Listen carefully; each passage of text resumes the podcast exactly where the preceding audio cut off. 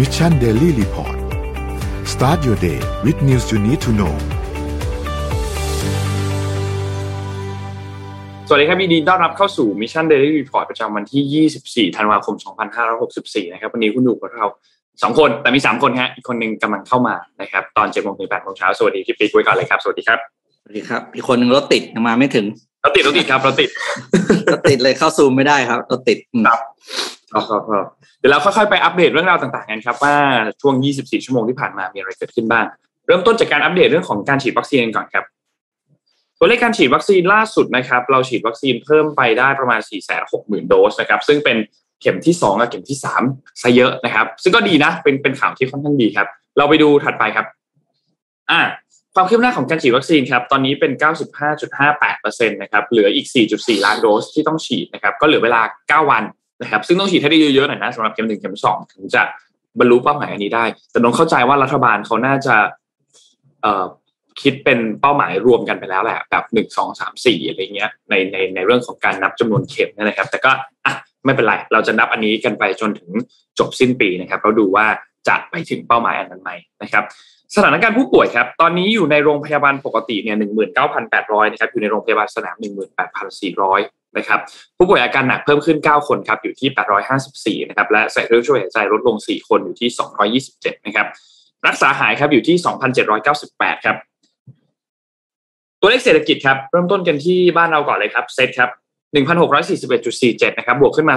0.90%นะครับ หุ้นต่างประเทศก็เขียวทั้งกระดานที่ทุกท่านเห็นเลยครับ ดาวโจนส์บวกขึ้นมา 0.63%นะครับ NASDAQ ครับบวกขึ้นมา 0.32%นะครับ NYSE บวกขึ้นมา 0.78%นะครับฟุตซี่ครับบวกขึ้นมา 0.26%และหังเส็งครับบวกขึ้นมา 0.40%ครับราคาน้ำมันดิบปรับตัวขึ้นเช่นเดียวกันนะครับอยู่ที่ WTI ครับ 72.99 บวกขึ้นมา 0.32%นะครับ Brent crude oil อยู่ที่ 75.52 บวกขึ้นมา 0.31%นะครับ ส่วนราคาทองคำปรับตัวลงเล็กน้อยครับ ติดลบ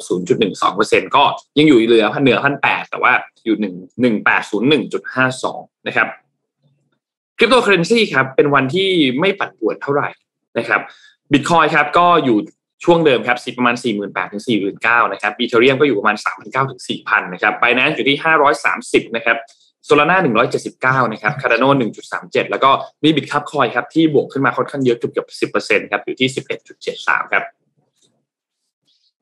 อ่าโอเค นี่คืออัปเดตตัวเลขทั้งหมดครับพี่โทมัสมาพอดีเลยอ้าวพี่โทมัสหายไปแล้วมันของค้างครับ ของค้างอ๋อแอบเห็น แอบเห็นแบ็คเข้ามาแว็บหนึ่งใช่ไหมอืมอืมพี่ปิ๊กพาไปเริ่มต้นข่าวแรกก่อนไหมครับ ก็วันนี้เริ่มต้น ด้วยตัวข่าวของราคาอาหารเหมือนเดิมครับ ช่วงนี้พี่ครับพอดีพี่ทำงานเกี่ยวกับธุรกิจอาหารครับพี่ก็แบบตามข่าวอะไรเงี้ยนะก็เลยเอามาเล่าให้ฟังเพราะตอนนี้เนี่ย เราหลายคนคงทราบว่าราคาผลผลิตทางการเกษตรมันขึ้นเยอะมากนะครับ วันนี้เป็นกลุ่มของอ่า grain หรือธัญพืชนะครับ ตอนนี้เนี่ย ราคาธัญพืชทุกประเภทนะ มันปรับขึ้นแบบมโหฬารเลยนะครับ คือหลักๆเนี่ยธัญพืชจะแบ่งอยู่สี่กลุ่มเนาะก็คือ maize ถ้าดูกราฟ maize maize นี่คือข้าวโพดนะครับ คนไม่รู้ไม่รู้ไม่มีใครรู้ว่าคำว่า maize เนี่ยคือข้าวโพดไรซ์คือข้าววีดนี่คือพวกอ่าเอ่อธัญพืชอีกแบบหนึ่งนะแล้วซอยบีนนี่คือพวกถั่วเหลืองต่าง ๆ นะครับ ถ้าดูจากราคาดัชนีที่เกิดขึ้นเนี่ย ตัวข้าวกับตัวข้าวโพดเนี่ยแล้วก็ตัววีดเนี่ยราคามันขึ้นมาค่อนข้างเยอะตลอดอ่าสิบปีที่ผ่านมาขึ้นแบบต่อเนื่องเนาะแต่ว่าซอยบีนเนี่ยมันมาขึ้นเอาสามปีหลัง ถามว่าสาเหตุที่ขึ้นมาเยอะๆเนี่ยแน่นอนครับ คือ ทุกทั้งโลกเลยมองเป็นสาเหตุเดียวกันก็คือ จีนเนี่ยเขาสต็อกอาหารพวกเนี้ยเข้าไปมากเป็นประวัติการนะครับ เนื่องจากการบริโภคภายในประเทศที่เพิ่มขึ้นนะครับ โดยเฉพาะจีนอย่างเดียวเนี่ยอ่าวีดนี่คือเขาเอาไปทำก็ทำเบียร์นะเมื่อกี้เออนึกทีนึกชื่อไม่ออกคือเอาไปทำเบียร์พวกข้าวบาเล่พวกอะไรพวกนั้นครับอ่าจีนประเทศเดียวเนี่ย ปีที่ผ่านมานะครับ import ตัว อาหารเหล่านี้อ่าธัญพืชเหล่านี้มูลค่ารวมกันนะครับเก้าหมื่นแปดพันล้านเหรียญสหรัฐ ซึ่งเป็นมูลค่าที่มากกว่าสิบปีย้อนหลังเนี่ยนะครับสี่เท่าสี่จุดหกเท่า อืมนะครับ เพราะฉะนั้นเนี่ยการบริโภคภายในประเทศเนี่ยเป็นเป็นตัวแปรสำคัญที่ทำให้ราคาของตลาดโลกเนี่ยมันขยับขึ้นนะครับ ซึ่งเหมือนกันกับสถานการณ์ของถั่วเหลืองและข้าวโพดนะครับ จีนเนี่ยนำเข้าสองเท่ากว่าๆนะครับ ซึ่งคาดการณ์ว่าแล้วปัจจุบันนี้คือว่าปริมาณการนำเข้าของจีนเนี่ยไม่ได้ลดลงเลยนะครับ แล้วก็จะลามไปถึงอุตสาหกรรมอื่นด้วยนั่นคือเรื่องของผักเรื่องของฟู้ดอินกิเดียนอะไรต่างๆนะครับทำให้คาดการณ์ว่าจีนเนี่ยจะทำให้ราคาตลาด ราคาราคาอาหารในตลาดโลกเนี่ยขยับขึ้นต่อเนื่องไปอย่างน้อยอีกสามปี เพราะฉะนั้นพวกเราเนี่ย กับภาษาชาวบ้านเขาเรียกว่าเตรียมตัวกินของแพงได้ ต่อไปอีกสองสมปีนะครับมันก็เป็นปัญหาใหญ่ทางเศรษฐกิจนะเพราะว่า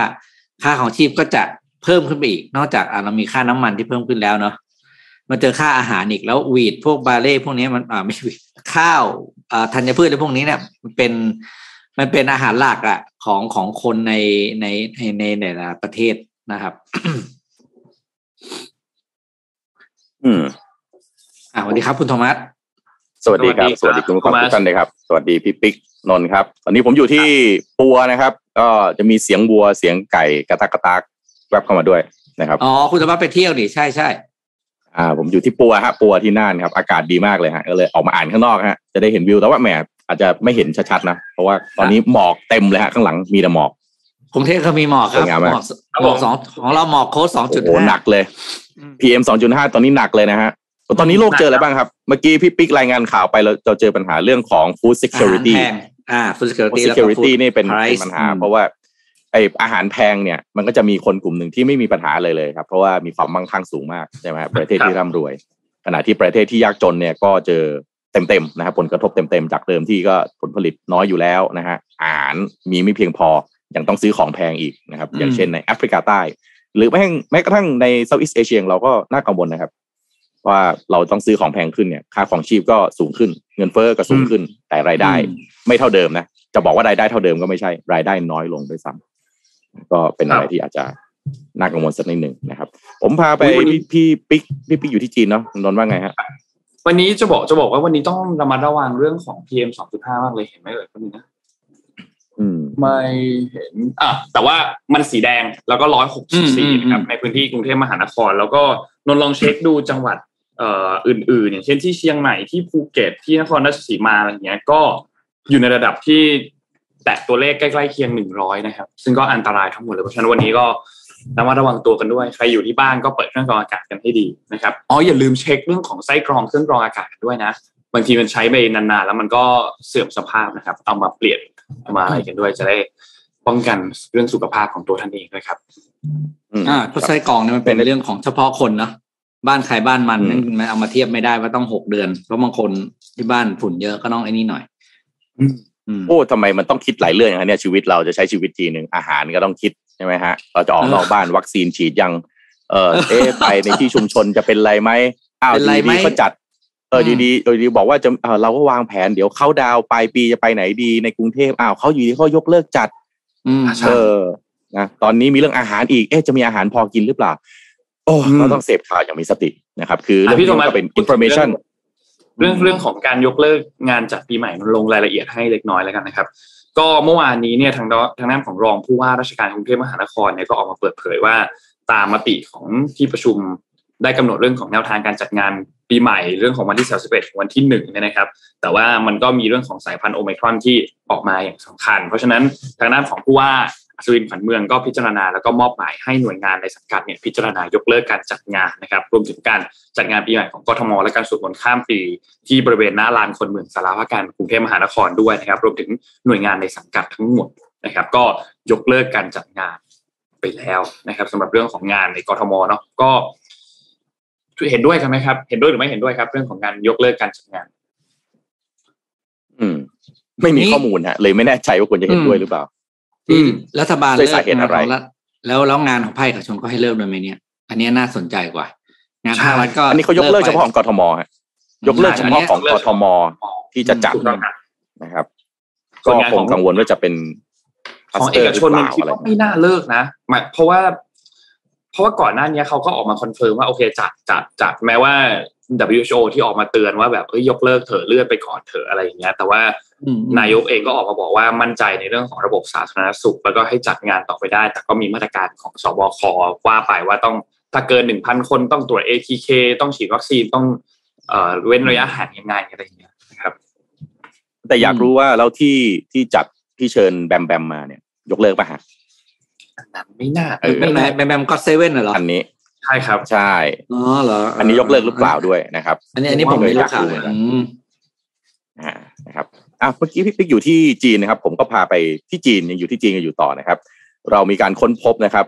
ฟอสซิลที่น่าจะเป็นสภาพที่เรียกว่ากันว่าสมบูรณ์ที่สุดในประวัติศาสตร์นะครับ คาดว่ามีอายุนานถึง 66 ล้านปี เป็น ตัวอ่อนของไดโนเสาร์นะครับแล้วก็อาจจะเป็นไดโนเสาร์บรรพบุรุษของนกในปัจจุบันนะครับสำนักข่าว AFP ก็รายงานนะครับว่านักวิทยาศาสตร์จากมหาวิทยาลัยเบอร์มิงแฮมของอังกฤษนะครับเผยแพร่งานวิจัยพร้อมภาพประกอบของตัวอ่อนที่ขดอยู่ในไข่นะครับที่พร้อมจะฟักตัว โดยเห็นลักษณะของหัวขาแล้วก็หางที่ชัดเจนนะครับโดยนักวิทยาศาสตร์ก็ชี้ว่านี่เป็นสภาพตัวอ่อนของไดโนเสาร์ที่มีความสมบูรณ์มากที่สุดในประวัติศาสตร์ โดยมีความยาวจากลำตัวถึงจากหัวถึงหาง ประมาณ 27เซนติเมตรแล้วก็อยู่ในไข่ครับ ความยาว 17เซนติเมตรเลยได้ชื่อนะครับ มีคนตั้งชื่อให้ว่าเบบี้หญิงเหลียงนะครับ ตามถิ่นที่พบในประเทศจีนนะครับ ทีมวิจัยครับสันนิษฐานว่าตัวอ่อนไดโนเสาร์ที่พบ น่าจะเป็นไดโนเสาร์กลุ่ม Oviraptor Oviraptorosaurus นะครับ ซึ่งเมื่อเติบโตขึ้นจะเป็นคล้ายนกยักษ์ที่มีขนาดประมาณ 2-3 เมตร ในเมื่อโตเต็มที่นะครับโดยมีชีวิตอยู่ในช่วงปลายยุค Cretaceous นะครับในพื้นที่ที่เป็นทวีปเอเชีย แล้วก็อเมริกาเหนือในปัจจุบัน ซึ่งสำหรับตัวอ่อนไดโนเสาร์นี้นะครับน่าจะมีอายุประมาณ 66 ล้านปี โดยการค้นพบตัวอ่อนไดโนเสาร์ในครั้งนี้นะครับเป็นหลักฐานสำคัญที่ทำให้นักวิทยาศาสตร์มั่นใจมากขึ้นว่าสัตว์จำพวกนกในยุคปัจจุบันครับอาจมีบรรพบุรุษเชื่อมโยงกับไดโนเสาร์กลุ่มนี้ หรือในอีกกรณีกรณีหนึ่งนะครับ ตัวอ่อนดังกล่าวอาจเป็นไดโนเสาร์ที่เป็นบรรพบุรุษของจระเข้เนื่องจากมีลักษณะการขดตัวในไข่คล้ายกันนะครับ ส่วนสภาพของตัวอ่อนที่สมบูรณ์ได้ขนาดนี้ครับ เพราะว่าไข่นั้นถูกฝังอยู่ใต้โคลน ซึ่งช่วยให้ไม่ถูกไดโนเสาร์กินซากตัวอื่นๆ ให้ไดโนเสาร์กินซากกินไปนะครับ โดยนักวิทยาศาสตร์จะนำตัวอ่อนดังกล่าวไปศึกษาด้วยเทคโนโลยีสแกน เพื่อให้ได้รูปร่างจากกะโหลกแล้วก็กระดูกส่วนอื่นๆ ต่อไปนะครับ ดูแล้วเหมือนหนังเลยไหมครับ คล้ายๆกับตอนอะไรนะ Jurassic Park ใช่ไหมฮะที่ไปพบเจออ่านี่ดีไม่ดีนะครับ ตอนนี้วิทยาศาสตร์ของเราเนี่ยสามารถที่จะทำเรื่องโคลนนิ่งได้ ถ้าสภาพตัวอ่อนสมบูรณ์ขนาดนี้เป็นไปได้ไหมครับ เรื่องการโคลนนิ่งไดโนเสาร์ออกมากลัวจะฟักออกมาเป็นตัวแล้วบินมางาบคนโอ้โหอย่างกับหนังเลย ตอนนี้ทุกอย่างก็เป็นดูไปได้หมดนะฮะอะไรอะไรที่บอกเออโอ้ยการ์ตูนดูหนังมากไปเปล่าก็ ทุกอย่างก็เป็นไปได้หมดแล้วฮะไม่แล้วเมื่อกี้ Jurassic ใน World ภาพในวิดีโอที่คุณโทมัส ฉายให้ดูอะเห็นไหมลูกตามันกรอกด้วยนะอืมเหรอฮะในคลิปสั้นๆเมื่อกี้ที่เขาทำจำลองขึ้นมาลูกตามันกรอกด้วยนะเห็นแล้วแบบเฮ้ยเมื่อกี้ตกใจเลยอะอืมอืมน่ากลัวน่ากลัวน่ากลัวน่ากลัว อืมอะก็เป็นการค้นพบที่เรียกว่าน่าตื่นเต้นน่าตื่นเต้นอืมแล้วกันนะครับ แล้วก็หวังว่าจะช่วยพาให้นำไปสู่การค้นพบหรือวิจัยอะไรใหม่ ๆ ที่อ่าแสดงถึงที่มานะครับ ของบรรพบุรุษของสัตว์หลาย ๆ ตัว อาจจะรวมถึงเอ่อการก่อเริ่มขึ้นของวัฒนธรรมหลาย ๆ อย่างด้วยบนโลกนี้นะครับ อืมอะต่อเลยนนท์ต่อครับนนท์พามาดูข่าวเรื่องของผู้ว่ากทมกันบ้างครับ เมื่อวานนี้มีอัปเดตเล็กน้อยสองเรื่องนะครับ เรื่องแรกก่อนครับ เรื่องแรกคือทางด้านของคุณสกลทีพัทยกุลนะครับ รองผู้ว่าราชการกรุงเทพมหานครนะครับ สมาชิกพรรค พลังประชารัฐ แล้วก็เป็นอดีตแกนนำกปปสนะครับ ก็มีการให้สัมภาษณ์ผ่านรายการจาะลึกทั่วไทย Inside Thailand นะครับ ก็ให้สัมภาษณ์บอกว่าทางด้านของอประเด็นเกี่ยวกับเรื่องของว่าจะมีการส่งตัวแทน ส่งอดีตแกนนำกกปสเนี่ย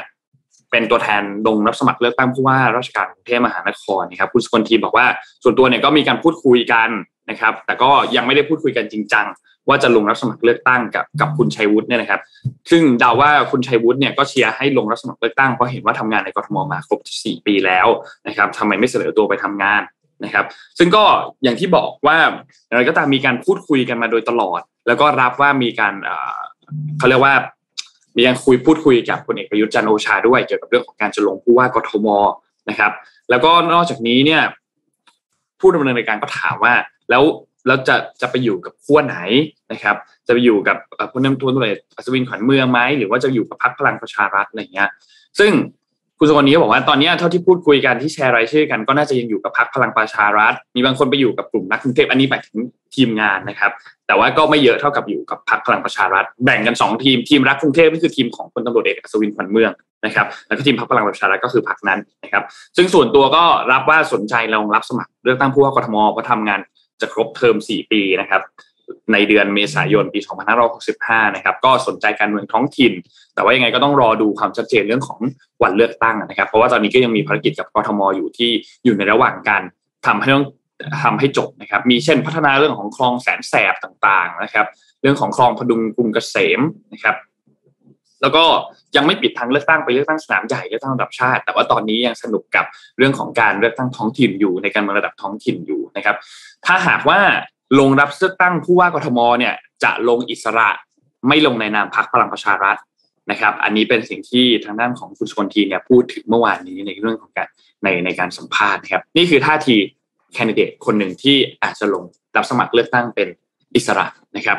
อีกท่านหนึ่งครับก็คือทางด้านของคุณพิธาครับ เมื่อวานนี้มีการให้สัมภาษณ์พูดถึงแคนดิเดตของพรรคก้าวไกลครับ ก็บอกว่าให้ดูหลังปีใหม่ นัดเปิดตัวเลยวันที่ 25 มกราคมนี้ แต่ว่าเริ่มเปิดเผยมาครับ บอกว่าอะคนที่จะสมัครเป็นแคนดิเดตของเราเนี่ยของเราหมายถึงของนี่คือคำพูดของคุณเอ่อพิธานะครับครับ คนที่จะสมัครแคนดิเดตของเราเนี่ย อายุประมาณ 41 เท่ากับตัวเองอืมก็คือเท่ากับคุณพิเท่ากับคุณพิธานะครับ และหน้าตาดีกว่ามีความเชี่ยวชาญในหลายเรื่อง อยู่ในภาคเอกชน เกี่ยวข้องกับด้านเศรษฐกิจ การศึกษาและสาธารณสุขเมือง นอกจากนี้ยังมีทีมปรึกษาและคนที่ทำงานอยู่ในกทมมาก่อนหลายปีร่วมด้วยนะครับอะลองเดากันครับ ว่ามีชื่อใบกันขนาดนี้โอ้โหใบ้ใบกันขนาดนี้อายุ41 ปีใกล้ใกล้ภาคเอเคีกยงชนอ่า41 ปี อ่าเอามีใครบ้างล่ะเนี่ยนึกไม่ออกโอ้เลยถึงถึงขั้นอ้าวบอกเอาละสิบอกอายุเลยเหรอโอ้โหอะบอกอายุรอบนี้มาบอกอายุฮะ ใบวันมานี้ผมเรื่อยๆผมครับผมเกินไปตั้งแปดปีเองคุณทุพาเขาไม่ส่งผมแล้วเนี่ยเออเออแล้วผมเกินมาตั้งเจ็ดแปดปีแล้วผมผมงอนคุณพิธาแล้วเนี่ย อืมเมื่อวานนี้คุณพิธาก็ยังก็ยังพูดย้ำเหมือนเดิมนะ เพราะว่าสื่อผู้สื่อมวลชนก็ยังถามอยู่ว่า จะใช่คุณชนาพันธ์จึงรุ่งเรืองกิจไหมพี่สาวของคุณธนาธรใช่หรือเปล่า ก็บอกว่าไม่ใช่ก็ยังยืนยันว่ายังไม่ใช่นะครับอืมแต่เป็นคนที่ทุกคนรู้จักแน่นอนนะครับโอ้โหเป็นคนที่ทุกคนรู้จักอายุ 41 ทำงานอยู่ในภาคเอกชน เกี่ยวข้องกับเศรษฐกิจการศึกษาสาธารณสุข มีทีมปรึกษาอะเคยทำงานอยู่ในกทมด้วย ใบขนาดนี้พี่เชื่อว่าไม่เกินวันพรุ่งนี้ครับ เดี๋ยวสื่อจะต้องมีรายชื่อแคนดิเดตแคนดิเดตอ่าที่อ่าคุณพิธานำเสนอออกมา ทีนี้เรื่องของผู้ว่าครับอยู่กันตรงนี้สักนิดหนึ่งครับ พาไปวิเคราะห์ตรงนี้ต่อสักหน่อยคืออย่างนี้ฮะในเหลี่ยมที่ว่าตอนนี้เนี่ย มีการเปิดตัว โดยเฉพาะมีพี่เอออกมานะครับ พอมีพี่เอออกมาเนี่ยครับผมอยากให้ดูภาพนี้ครับทีมงานรบกวนเอาภาพที่เมื่อกี้พี่ส่งไปขึ้นนี่นี่ดูภาพนี้เนี่ยนะครับเอ่อตอนนี้เนี่ยถ้าวิเคราะห์กันก็คือว่า พลังประชารัฐเนี่ยนะครับ ถ้าในกรณีที่ไม่ส่งตัวแทนลงเลือกตั้งนะครับ ถ้าไม่ส่งนะครับ คะแนนของพลังประชารัฐมีโอกาสไปเป็นของประชาธิปัตย์เรามีข้อตามนะครับ ถ้าพลังประชารัฐเป็นของประชาธิปัตย์เกือบทุกเอ่อเอ่อเลือกการเลือกตั้งผู้ว่าครับคะแนนของคนชนะน่ะจะอยู่ประมาณเก้าแสนถึงล้านหนึ่งเพราะฉะนั้นตอนเนี้ยถ้าดูพี่เอ้นะครับ ถ้าถ้าถ้าเราพยายามดูว่า factor มันคล้ายๆเดิมนะครับประชาธิปัตย์ประมาณสี่เอ่อเอ่อสี่สี่แสนเนี่ยนะฮะเอออันนี้อันนี้อ่าอันนี้มันเป็นภาพเลือกตั้งใหญ่เลยเนี่ยสวัสดีถ้าเดิมเนี่ยอ่าเอาในกรุงเทพเนี่ยนะฮะเดี๋ยวเดี๋ยวทีมงานช่วยหาหน่อยว่าเฉพาะของกรุงเทพมีไหมนะกรุงเทพเนี่ยประชาธิปัตย์เขาได้ประมาณสักสี่แสนคะแนนแล้วนะครับ พลังประชารัฐเนี่ยได้ประมาณสักห้าประมาณหกเจ็ดแสนคือรวมสองอันเนี่ยถ้าเอาพลังประชารัฐรวมประชาธิปัตย์เนี่ยนะฮะพี่เอได้นะพี่เอได้ เพราะฉะนั้น เพราะฉะนั้นเชื่อว่าถ้าพี่เอลงเป็นไปได้ว่าประชาธิปัตย์อาจจะมีการคุยกับพลังประชารัฐไปแล้วหรือเปล่าว่าอย่าส่ง จึงเป็นเหตุให้โอ้ผู้ว่าหมูป่าถึงไม่ได้ลง อันนี้นักวิเคราะห์นี่ก็วิเคราะห์กันไปนะฮะสภากาแฟอ่าอะไรต่างๆก็วิเคราะห์กันไปนะฮะทีนี้อีกประเด็นหนึ่งแบบนี้ฮะถ้า ท่านชัดชาติลงอาจารย์ชัดชาติลงอาจารย์ชัดชาติก็คือได้คะแนนของทางฝั่งเพื่อไทยนะครับอืมฝั่งเพื่อไทยเนี่ยตอนนั้นตอนเลือกตั้งใหญ่เนี่ยได้คะแนนไปประมาณสักเอ่อหกเจ็ดแสนคือพอๆกับพลังประชารัฐต่างกันที่ประมาณจุดซัมติงแค่นั้นเองนะครับ ถ้าเป็นเปอร์เซ็นต์นะฮะอืมทีนี้ถ้าเอ่อก้าวไกลส่งด้วย มันตัดคะแนนกันพอนึกออกไหมฮะ ถ้าเอาประชาธิปัตย์นะอันนี้เราพูดในในเชิงพรรคเลยนะ ถ้าเอาประชาธิปัตย์รวมพลังประชารัฐ พลังประชารัฐ in case ไม่ส่ง มีโอกาสพี่เอ้ชนะถูกต้องครับ แล้วถ้าอาจารย์ชัดชาติลงแล้วสมมุติก้าวไกลไม่ส่ง ซึ่งตอนนี้ก้าวไกลส่งแน่นอน แล้วเพราะคุณพิธาออกมาพูดแบบนี้ครับกองเชียร์เสียวกองเชียร์เสียวว่าเอ่อถ้าสมมุติว่าแฟนคลับของอาจารย์ชัดชาติก็มาจากฝั่งเพื่อไทย แฟนคลับของทางฝั่งก้าวไกลก็มาจากฝั่งก้าวไกล ทีนี้ลงไปปั๊บเนี่ยก็ได้ฐานคะแนนของทั้งคู่ถูกไหมฮะ อืมพอได้คะแนนทั้งคู่ปั๊บอ้าว ถ้าเหลี่ยมว่าพลังประชารัฐไม่ส่งปั๊บพี่เอกินรวบฮะเพราะฉะนั้นอะพี่เอลงประชาธิปัตย์อันนี้แปลว่าน่าจะต้องมีการคำนวณมาแล้ว แล้วถ้าอยู่ดีๆ พลังประชารัฐเปิดตัวผู้สมัครในนามพักนะ ประชาธิปัตย์โวยแน่นอนพอพอพอมองเห็นภาพยังฮะประชาธิปัตย์อาจจะไม่ยอมแน่นอนเพราะตอนนี้เนี่ยจะเห็นว่าคุณจุรินทร์นะครับ ในฐานะเอ่อหัวหน้าพรรคประชาธิปัตย์เนี่ยออกมาตีกระแสพรรคเยอะ นะครับอืม feed feed เอาว่า feed Facebook ผมอะขึ้นขึ้นว่าเอ่อเอ่อคุณจุรินทร์ออกมาบอกว่าเอ่อประชาธิปัตย์มีผลงานอะไรบ้างแล้วใวลเพราะฉะนั้นเนี่ยใวลาเป็นไปได้ว่าทำงนอืมถูกต้องเพราะฉะนั้นเป็นไปได้ว่าประชาธิปัตย์ก็ยังมีฐานเสียงนะครับ อย่าลืมนะครับ ประชาธิปัตย์ไม่ว่ายังไงก็ตามยังมีฐานเสียงอ่าดูอันนี้ อ่า พลังประชารัฐเนี่ยสีฟ้านะครับ บวกกับประชาธิปัตย์สีเหลือง รวมกันเป็นล้านหนึ่งล้านสองโดยประมาณเห็นไหมฮะอืมแต่ถ้าเอาเพื่อไทยเพื่อไทยนะฮะเพื่อไทยนี่สีเทา บวกกับอนาคตใหม่ตอนนั้น ตอนนี้เป็นก้าวไกลนะฮะสองอันรวมกันเป็นประมาณล้านสามเป็นประมาณล้านสามสองอันเอาเรียกว่าล้านสองกับล้านสามมันพอๆกันนะแต่ถ้าประชาธิปัตย์จับมือกับพลังประชารัฐขออภัยนะครับ อันนี้วิเคราะห์ตามสภากาแฟนักวิเคราะห์ทั่วไปเขามองนะถ้าจับมือกันคือพลังประชารัฐคุยกับประชาธิปัตย์แล้วว่า เป็นไปได้ว่าจะสนับสนุนพี่เอเพราะตอนนี้ถึงตอนนี้นะฮะพลังประชารัฐก็ยังไม่เปิดตัวเลย แล้วก็ผู้ว่าอัศวินถ้าถ้าเอาตรงๆนะ ถ้าจะเปิดตัวผู้ว่าอัศวินในนามพลังประชารัฐเปิดตัวไปก่อนหน้านี้นานแล้วนะครับ ก็เป็นไปได้ว่าผู้ว่าอัศวินอาจจะไป เอ่อเอ่ออะไรนะ อิสระหรือเปล่า ถ้าเป็นแบบนั้นนะครับ อาฟันธงครับพี่เอมา ทีนี้มองออกยังฮะเพราะฉะนั้นทำไมพี่เอถึงอย่างน้อยถึงลงไปเลือกประชาธิปัตย์คอการเมืองก็มองว่าอย่างน้อยมันมีคะแนนตุนไว้สี่แสนห้าแล้วครับ ครับตอนนี้ภาพออกใช่ไหมฮะ มันมีสี่แสนห้าในขณะที่พี่เอลงอิสระฮะ ไม่มีคะแนนตุนฮะ คะแนนคะแนนคะแนนความนิยมที่อยู่บนเริ่อมอนไลเริ่มน์จากอะศูนย์เลยอะอืมมันถูกต้องวัดมันไม่ด้การันตี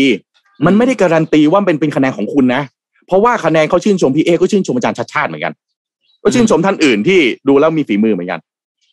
นี่แหละครับ เพราะฉะนั้นกองเชียร์ครับ จับตาดูให้ดีครับ ถ้าครับพลังประชารัฐไม่เปิดตัวพี่เอมีโอกาสเป็นตัวเต็ง ของการเลือกตั้งผู้ว่าเนาะอ่าและอันเนี้ยมันเป็น factor ของการเลือกตั้งในตอนยุคตอนนู้นว่า บางพรรคก็มีการพูดถึงอย่างอย่างพรรคประชาธิปัตย์ตอนนั้นว่าคุณอภิสิทธิ์ที่เป็นหัวหน้าพรรคในตอนนั้นเนี่ยก็ออกมาพอกพูดถึงว่า ไม่เอาพลเอกประยุทธ์จันทร์โอชาแน่นอน ในช่วงเวลาตอนนั้นนะอืมก็นั่นนั่นคือคะแนนเสียงที่เขาได้ในช่วงเวลาตอนนั้นด้วยนะครับ เพราะฉะนั้นก็อาจจะมีตัวแปรที่เปลี่ยนแปลงไปหรือเปล่าหลังจากที่เลือกตั้งสนามใหญ่มาแล้ว แล้วมาดูสนามเล็กอีกทีหนึ่งก็รอติดตาม แล้วก็มีตัวแปรของอีกจริงๆมีของพักเศรษฐกิจใหม่ด้วยที่ประมาณหนึ่งแสนสามหมื่นก็ไม่น้อยนะ ก็ไม่น้อยนะครับ ไม่น้อยครับ ไม่น้อยไม่น้อยน่าสนใจน่าสนใจ น่าจะน่าจะขับเคี่ยวกันสนุกครับสำหรับสนามท้องถิ่นครับเหลือเหลือม้าสามตัวครับ อ่าถ้าตอนนี้นะ เหลือม้าเอ่อก้าวไกลนะครับ เหลือม้าเพื่อไทยขออภัยอาจารย์ชัดชาตินั่นแหละนะครับ แล้วก็ม้าตัวที่สามคือพี่เอจะมีตัวที่สี่เลยถ้าไม่มีตัวที่สี่โห เอาเลยครับ กองเชียร์ครับผมพี่ปิ๊กสักหน่อยครับเลยเดี๋ยวมีเจ็ดโมงครึ่งต่อครับวันนี้ อ่า ก่อนจะไป ผมพาไปดูเศรษฐกิจประเทศประเทศหนึ่งครับ ที่ต้องใช้คำว่ามากกว่าร้อนแรง นะไม่มีประเทศไหนตอนนี้เศรษฐกิจไม่มีประเทศไหนในโลกเศรษฐกิจเติบโต และขยายตัวมากกว่าประเทศนี้แล้วครับเปิดมาอย่างนี้ ไม่น่าจะใช่ไทยใช่ไหมครับไม่ไม่ใช่ละครับ ของไทยนี่แหมมันก่อนอ่านคาดการณ์ของ Japan Center นี่ของเราอยู่บุ้ยในอาเซียนนะครับ แต่ประเทศนี้ครับ ทิเบต อืม อืมทิทิเบตนะครับโอ้โหเนี่ยพลิกโผอ่าทิเบตเนี่ยนะครับอ่าเมื่อวันก่อนเนี่ยทางอ่าศุลกากรของนครลาซานเมืองเอกชนเขตปกครองตนเองทิเบตนะครับ ที่สีจ้างเนี่ยนะครับ เปิดเผยว่ายอดการค้าระหว่างประเทศของทิเบตในช่วง 11 เดือนแรกของปี 2021 เนี่ยนะครับ เพิ่มขึ้นนะครับ เพิ่มขึ้น 94.3เปอร์เซ็นต์โอ้โห เกือบสองเท่าสองเท่านะครับ โดยมูลค่าการนำเข้าและส่งออกอยู่ที่สามจุดหกห้าพันล้านหยวนนะครับหรือประมาณหนึ่งหมื่นหนึ่งจุดเก้าสามหมื่นล้านบาทนะครับ ซึ่งตัวเลขเนี้ยนะครับชะลอตัวแล้วนะคุณธรรมะอืมปีก่อนหนี่ชะลอแล้วนะเยชะลอแล้วครับ ถ้าช่วงเดือนถ้าตัดแค่สิบเดือนเนี่ยอยู่ที่ร้อยสามสิบวันเดือนเศษแผ่วไปหน่อยหนึ่งแล้วครับแต่ก็ยังถือว่าเป็น เป็นกลุ่มที่เติบโตที่สุดในในกลุ่มภูมิภาคระดับมณฑลทั้งหมดของจีนนะครับนี่สาเหตุหลักคือถามว่าเติบโตได้ยังไงเพราะทิเบตเนี่ยถ้าดูจากแผนที่นะครับ ผมมีเอาแผนที่มาให้ดูทิเบตเนี่ยเป็นพื้นที่ที่อยู่ตรงกลาง ระหว่างจีนอืมกับเนปาลใช่ไหมเพราะฉะนั้นของที่จะผ่าน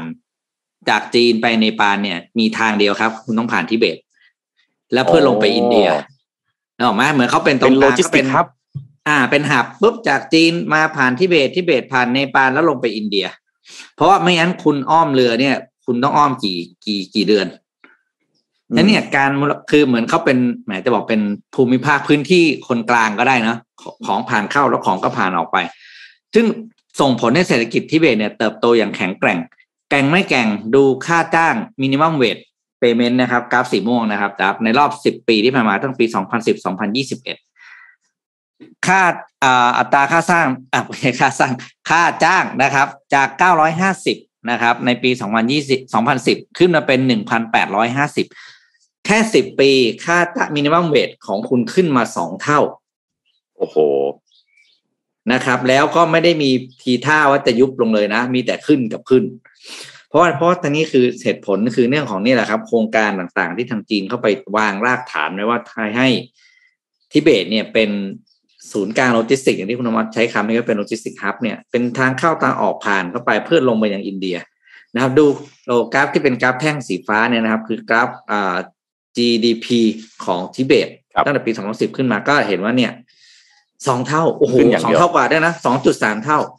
จะมีประเทศไหนในโลกที่เศรษฐกิจเติบโต2.3เท่าในรอบ10ปี ไม่มีนะครับ คือฐานมันต่ำอะนะฮะเขาเข้าใจว่าฐานอ่หนึ่งต่ำฐานนะครับต่ำแต่ว่าอืมมันโตได้ขนาดนี้มันก็ชีวิตความเป็นอยู่ของผู้คนมันก็ดีขึ้นนะต้องดีขึ้นมากแใช่ไหฮะอืมอืมพวกเอ่อเอ่อโครงสร้างพื้นฐานต่างๆ ต้องอืมมีมากขึ้นความสะดวกสบายมีมากขึ้นนะครับก็เป็นอืมแกเรียกว่าเป็นสิ่งท้าทายไหมความเจริญมันเริ่มเข้าไปในขณะเริ่มที่เข้าปไประเทศที่ใช่เป็นพื้นที่ที่เป็นหลังคาโลกแบบนี้เนี่ยมันอืมมีความ conservative อยู่ หลังจากนี้ไปถ้าเราเข้าไปทิเบตมันจะคล้ายๆกับจีนอีกหรือเปล่าว่า เอ่อไม่คล้ายๆกับจีนที่อยู่ฝั่งตะวันออกอย่างเซินเจิ้นหรือเปล่าอ้าวเมื่อก่อนมีแต่ภูเขามีแต่ป่าไม้อ้าวตอนนี้เข้าไปอืมอ้าวมีรถไฟฟ้ามีอะไร หรือเปล่า บางคนก็อาจจะมองแบบนั้น คือผมเองเนี่ยนึกนึกอะไรเกี่ยวกับทิเบตไม่ออกนอกจากหนังที่แบรดพิตเคยเล่นคือ Seven Years in Tibet แล้วเราก็แบบไม่เคย ก็ไม่ค่อยได้ทราบข่าวอะไรเกี่ยวกับประเทศนี้เนาะอืมเนี่ยโอ้เห็นข่าวนี้แล้วก็แบบเออเอามาเล่าให้ฟังโอ้โหโตจริงๆสองเท่าในสิบปีอือหือส่วนใหญ่เขาจะโตปีละสามเปอร์เซ็นห้าเปอร์เซ็นใช่ไหมฮะ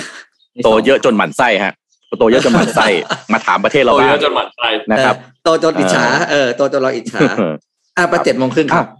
ผมพาไปช่วงเจ็ดโมงครึ่งของวันนี้นะครับ เนื่องจากวันนี้เป็นคริสต์มาสอีฟฮะพี่ปิ๊กนนท์คุณผู้ฟังทุกท่านครับมันเป็นเทศกาลแห่งความสุขใช่ไหมแล้วก็การได้พบเจอกันในครอบครัวนะครับ แต่ว่ามันก็ยังมีอีกมุมหนึ่งของโลกนะครับจะไม่ใช่มุมหนึ่งของโลกครับ ก็คงอยู่ทุกทุกที่นะครับ อยู่รอบๆตัวเรา ที่มีเด็กกำพร้านะครับ ไม่มีโอกาสได้พบเจอกับครอบครัว เราเคยถามเราเคยตั้งคำถามหรือเปล่าว่า แล้วน้องๆเหล่านี้เนี่ยในช่วงเวลาคริสต์มาสหรือช่วงเวลาที่มันมีความสุขแบบนี้เนี่ยเขาจะมีเอ่อเรียกว่าอะไรความสุขที่เขาควรจะได้เนี่ยเป็นอย่างไร ผมก็เลยทำเรื่องหนึ่งมาครับ ชื่อว่า the abandoned child นะครับ ก็คือเรียกง่าย ๆ ก็คือเด็กกำพร้านั่นแหละนะครับ ผมมีเรื่องเล่าสั้นๆสามเรื่องสำหรับเรื่องราวในวันนี้นะครับ เรื่องแรกครับในปี 1942 นะครับ ที่กรุงมิลานประเทศอิตาลีนะครับ เด็กชายวัยเจ็ดขวบเกิดมาในครอบครัวที่ยากจนมาก แล้วก็ไม่มีพ่อครับ แล้วก็สุดท้ายแม่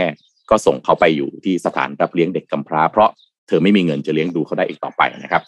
แม้ถึงแม้ว่าตอนนั้นผู้ชายคนนี้จะไม่สามารถเข้าใจเรื่องราวทั้งหมดได้นะครับ แต่ก็รู้ดีว่าแม่ไม่มีทางเลือกที่ดีกว่านี้จริง ๆ นะครับเขาก็เลยได้รับการเลี้ยงดูมาโดยแม่ชีที่สถานเลี้ยงเด็กกำพร้าครับพออายุ14 ก็เลยตัดสินใจหางานทำเพื่อเลี้ยงครอบครัวแล้วก็น้องๆของเขา ถึงแม้ว่าจะไม่ได้เติบโตมาด้วยกันนะครับ แต่ก็มีความผูกพันกับครอบครัวนะครับ หลังจากได้เข้าทำงานในโรงงานผลิตเครื่องจักรแห่งหนึ่งในมิลาน ก็พบว่าตัวเองชอบงานฝีมือที่ต้องอาศัยความละเอียด แล้วก็ทำออกมาได้ดีนะครับ ก็หลังจากที่ต้องทำงานในโรงงานตลอดทั้งกลางวันนะครับ กลางคืนก็ยังอกหาโอกาสไปเรียนเรื่องของ industrial design ด้วยนะครับ ในวันหนึ่งครับที่เขามีโอกาสได้เล่าเรียนเรื่องพวกนี้นะครับ ก็เลยมีความหลงไหลในศาสตร์การออกแบบแว่นตา ผู้ชายคนนี้แม้จะมี ความยากจนนะครับ แต่มีวิสัยทัศน์ที่ดีเยี่ยม เพราะมองเห็นว่าผู้ผลิตแว่นตาคุณภาพสูง ยังมีผู้เล่นน้อยรายมาก แล้วก็แบรนด์แฟชั่นยักษ์ใหญ่ของอิตาลีครับยังไม่ให้ความสำคัญกับตลาดแว่นตาเท่าที่ควร โอกาสทางธุรกิจก็มองเห็นครับ ไม่นานหลังจากนั้นก็เลยย้ายเข้าไปอีกเมืองหนึ่งชื่อว่าอาโกดอนะครับซึ่งเป็นศูนย์กลาง อุตสาหกรรมแว่นตาของอิตาลีแล้วก็ได้งานทำที่นี่ วันหนึ่งครับก็เลยตัดสินใจเปิดบริษัทของตัวเองชื่อ Luxottica ซึ่งมุ่งที่จะผลิตแว่นตาคุณภาพสูงให้กับแบรนด์แฟชั่นต่างๆ แล้วก็ได้มีโอกาสพบกับ Giorgio Armani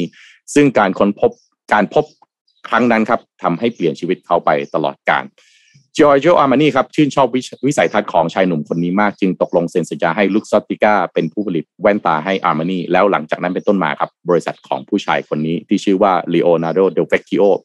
ก็เติบโตอย่างก้าวกระโดดครับ มีสาขามากกว่า 6,000 แห่งทั่วโลก เป็นเจ้าของแบรนด์มากมาย รวมถึง Ray-Ban Oakley แล้วก็ Vogue ด้วยนะครับ แล้วก็ยังเป็นผู้รับจ้างผลิตแว่นคุณภาพสูงให้กับ Armani, Ralph Lauren, Tiffany, DKNY, Chanel, Versace, Ferragamo และอื่นๆ ยอดขายมากกว่า 9,000 ล้านเหรียญต่อปี กลายเป็นมหาเศรษฐีอันดับ 2 ของอิตาลีและท็อป 100 ของโลก มีทรัพย์สินรวมมากกว่า 600,000ล้านบาท จากเด็กกำพร้าในวันนั้นนะครับ เรื่องนี้ผมเอามาจาก Marketing Everything คุณแท็บของเรานี่เองนะครับ เรื่องที่สองครับก่อนหน้าต่อไปนะครับ เรื่องนี้ครับเกิดขึ้นที่การสัมภาษณ์ในบริษัทแห่งหนึ่งนะครับบังเอิญว่าบริษัทแห่งนั้นเป็นบริษัทของผมเองนะครับ แล้วบังเอิญว่าคนที่สัมภาษณ์ก็เป็นผมเองฮะมีน้องมาสัมภาษณ์ฝ่ายบัญชีนะครับ ก็ในการสัมภาษณ์เนี่ย ผมก็อ่านใบสมัครของเธอนะครับ เธอเขียนว่าเธอต้องทำงานตั้งแต่อายุ 13 แล้วก็หาเลี้ยงด้วยตัวเองมาจนถึงปัจจุบันนี้ แต่ว่าผมดูวุฒิการศึกษาของเธอแล้วเนี่ยจบเพียงแค่ปวชนะครับของงานบัญชีครับผมก็เลยตั้งคำถามนิดหน่อยก่อนที่จะเข้าไปสัมภาษณ์นะครับ พอสัมภาษณ์ได้พูดคุยกับเรื่องต่างๆไปเนี่ยก็เลยถามเธอว่าไอ้คำว่าทำงานตั้งแต่อายุสิบสามหาเลี้ยงตัวเองมาตลอดเนี่ยมันทำได้ยังไงครับเด็กอายุสิบสามเนี่ยมันยังไม่มีมันยังไม่รู้ความเลยนะครับเธอก็บอกว่า อ่อตอนที่เธออายุประมาณเจ็ดแปดขวบนะฮะก็ที่บ้านเนี่ย คุณพ่อคุณแม่เนี่ย ก็ทำงานเรียกว่าหาชอบกินข้าคุณพ่อขับตุ๊กตุ๊กคุณแม่ขับมอเตอร์ไซค์วินอยู่ที่ต่างจังหวัดนะครับ แล้วก็ต้องกู้หนี้ยืมสินจากนี่นอกระบบเยอะแยะมากมายเลย จนวันหนึ่งครับโดนทวงหนี้มากๆเข้า คุณพ่อที่อาชีพขับตุ๊กตุ๊กก็เลยขับรถหายไปเลย ทิ้งให้เธอกับพี่ให้เธออยู่กับแม่แล้วก็พี่น้องอีกสองคน ลูกสามคน คุณแม่ขับมอเตอร์ไซค์วินหาเลี้ยงตัวคนเดียว หลังจากที่โดนตามทวงหนี้อีกหนักมากๆนะครับ วันหนึ่งคุณแม่ก็เลยพูดกับน้องๆเอ่อพี่น้องทั้งสามคนครับว่า คงต้องขอให้พี่ชายเนี่ย ไปอยู่สถานรับเลี้ยงเด็กแล้ว เพราะว่าคุณแม่เลี้ยงลูกไม่ไหวนะครับ พี่ชายก็ไม่ยอมครับทำยังไงก็ไม่ยอมไปครับ ก็คุณแม่ก็เลยต้องจำใจยอมเลี้ยงลูกทั้งสามคนต่อไป จนวันหนึ่งครับ คุณแม่ก็บอกว่า เดี๋ยววันนี้เราสามคนรวมทั้งแม่ด้วยนะฮะ แม่จะพาไปนั่งสมาธิที่สถานปฏิบัติธรรมกันนะครับ ก็เธอก็ไปนั่งสมาธิด้วยกันนะครับแต่ว่าสิ่งที่เกิดขึ้นคือว่าเธอก็นั่งไปเรื่อยๆครับ แล้วก็นั่งสมาธินั่งไปเรื่อยๆ แล้วก็รู้สึกว่าทำไมมันนั่งนั่งนานจังนั่งนานมากคุณแม่ไม่ยอมปลุก ไม่ยอมมาสกิดให้ไปสักทีนะครับพอเธอลืมตาขึ้นมาครับ ก็หันซ้ายหันขวา พบว่าคุณแม่แล้วก็พี่ชายกับน้องสาวเธอไม่อยู่ตรงนั้นแล้ว มีแต่คุณป้าที่เป็นเจ้าของสถานที่ปฏิบัติธรรมตรงนั้นครับ นั่งอยู่ตรงข้างหน้าเธอ แล้วก็บอกเธอว่าตั้งแต่นี้ไป เธอต้องอยู่ที่นี่เป็นเด็กรับใช้ ตอนนั้นเธออายุสิบสามนะครับ หลังจากนั้นครับชีวิตของเธอจึงได้เริ่มทำงานแต่อายุ13เพื่อที่จะมีโอกาสในการเล่าเรียน ในสถานปฏิบัติธรรมนั้นมีเด็กอีกประมาณ 20 คน แต่เด็กทั้ง 20 คนนั้นเป็นเด็กที่มีครอบครัว แล้วก็มีชีวิตความเป็นอยู่ที่ดีในขณะที่เธอต้องเป็นเหมือนกับเด็กรับใช้ สิ่งที่ต้องทำคือล้างจานล้างห้องน้ำทำอาหาร ทำทุกสิ่งทุกอย่างที่เด็กรับใช้คนหนึ่งจะต้องทำเพื่อดูแลเอกเด็กอีก20คน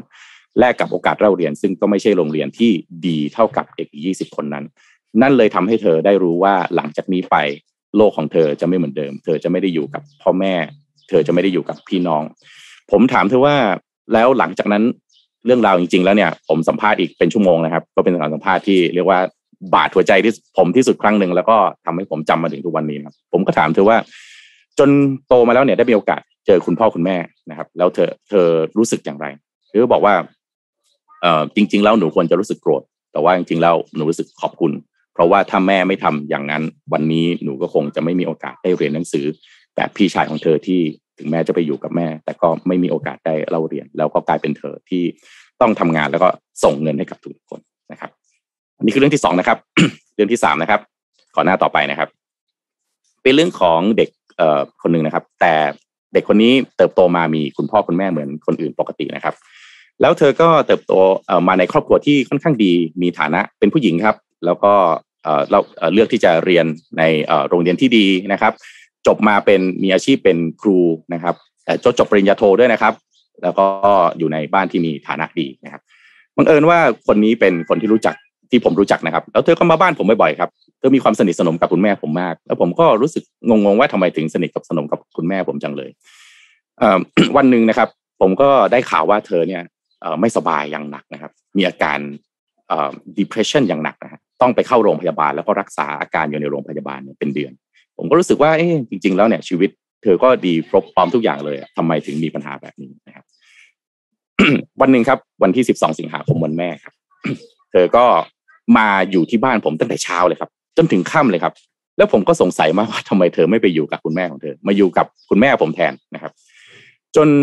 หลายวันผ่านไปครับ ด้วยความสงสัยผมก็เลยถามคุณแม่ผมว่าเนี่ย คุณครูคนเนี้ยทำไมถึงมาอยู่บ้านเราตลอดเวลาเลยเนี่ย แล้วก็ติดรู้สึกว่า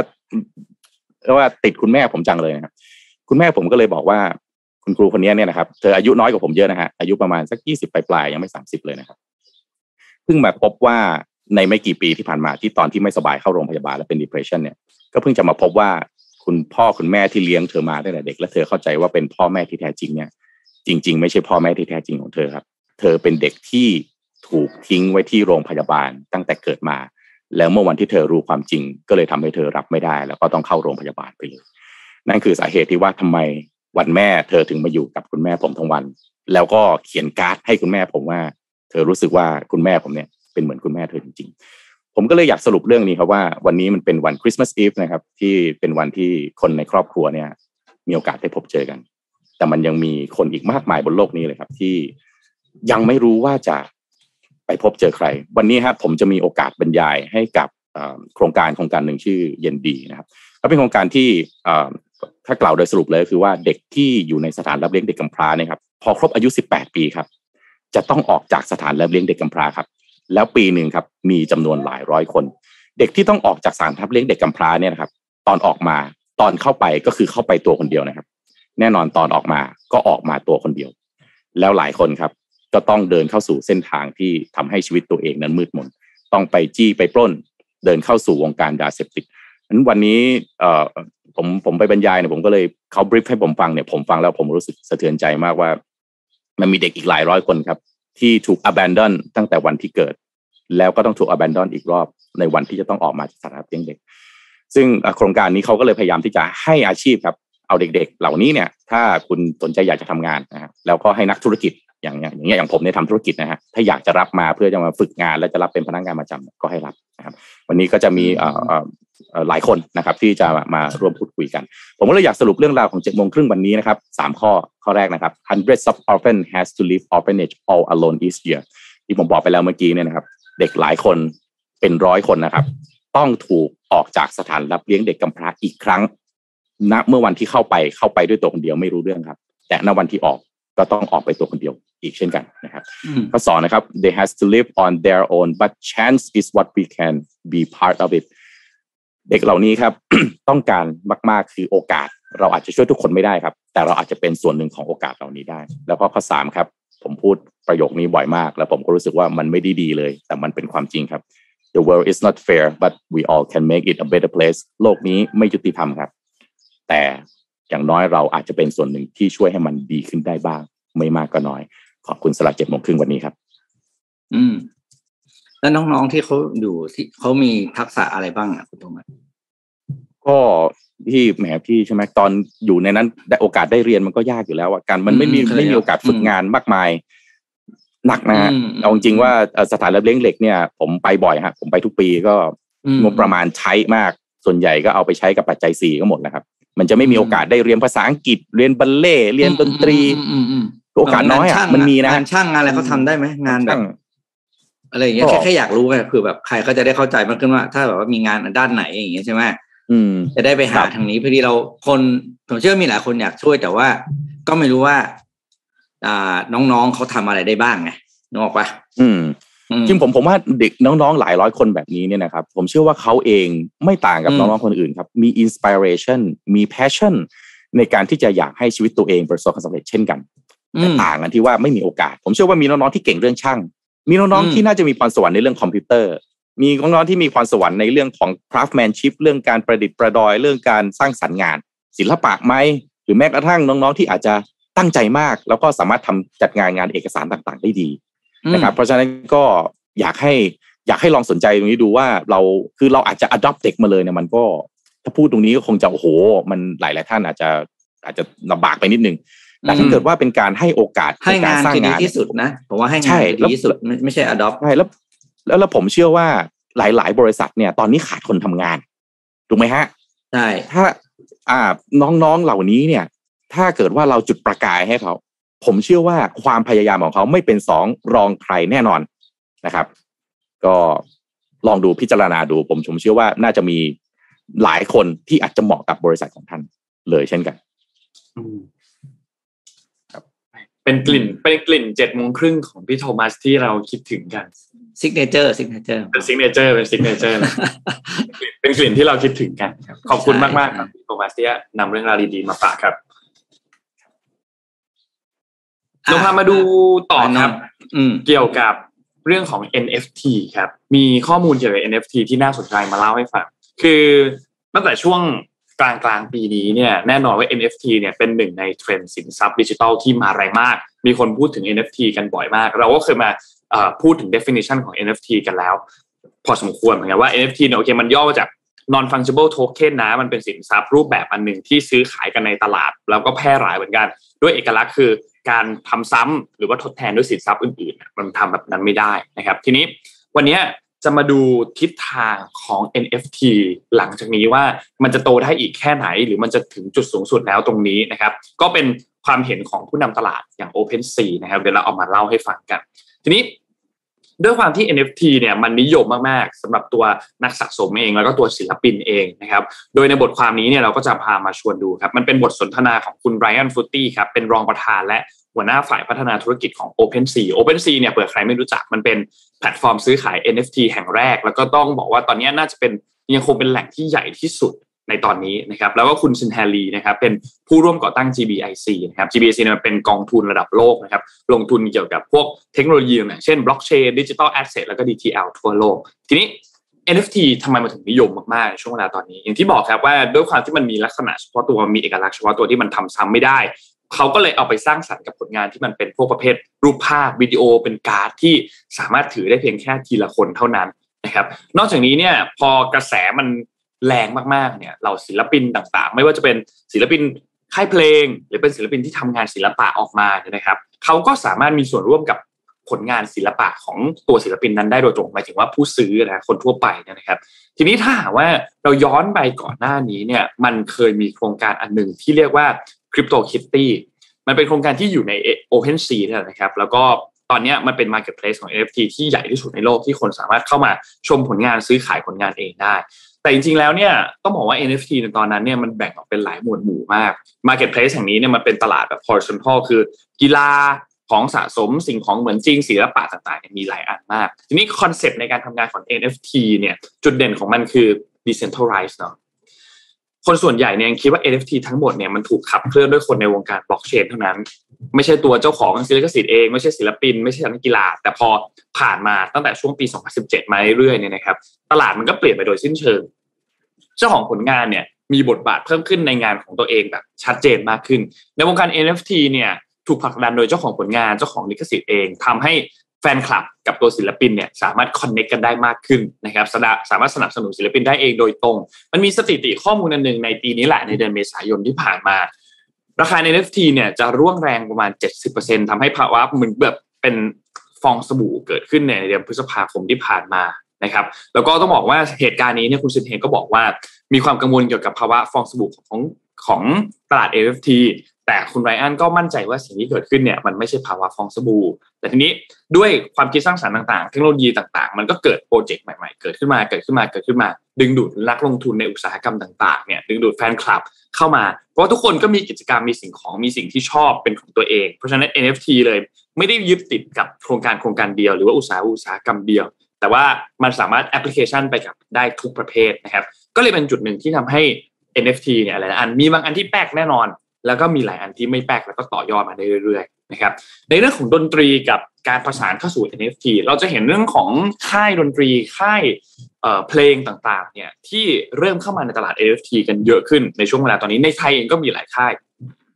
ตอนนี้เนี่ยตลาดที่ใหญ่ที่สุดใน NFT เนี่ยแน่นอนว่ามันยังคงเป็นดิจิทัลอาร์ตอยู่ นะครับแต่คุณไรอันเนี่ยเขาคิดว่าอุตสาหกรรมดนตรีเนี่ยกำลังจะได้รับความสนใจมากๆ ในอนาคต เพราะว่าดนตรีเองก็มีหลากหลายรูปแบบหลากหลายประเภท เช่นเดียวกันกับศิลปะนะครับแล้วก็ศิลปินเองก็จะมีรายได้จากการขายผลงาน แล้วก็ขายการแสดงของเขาด้วยนะครับถ้าเขามีชื่อเสียงมากขึ้นแฟนคลับมากขึ้นรายได้ก็เพิ่มขึ้นด้วยเช่นเดียวกัน เพราะฉะนั้นก็เป็นเหตุผลให้เหล่าศิลปินต่างๆเนี่ยก็ต้องหาแนวทางใหม่ๆ ในการดึงดูดผู้ชม ดึงดูดผู้ฟังจากทั่วโลกนะครับทำให้การ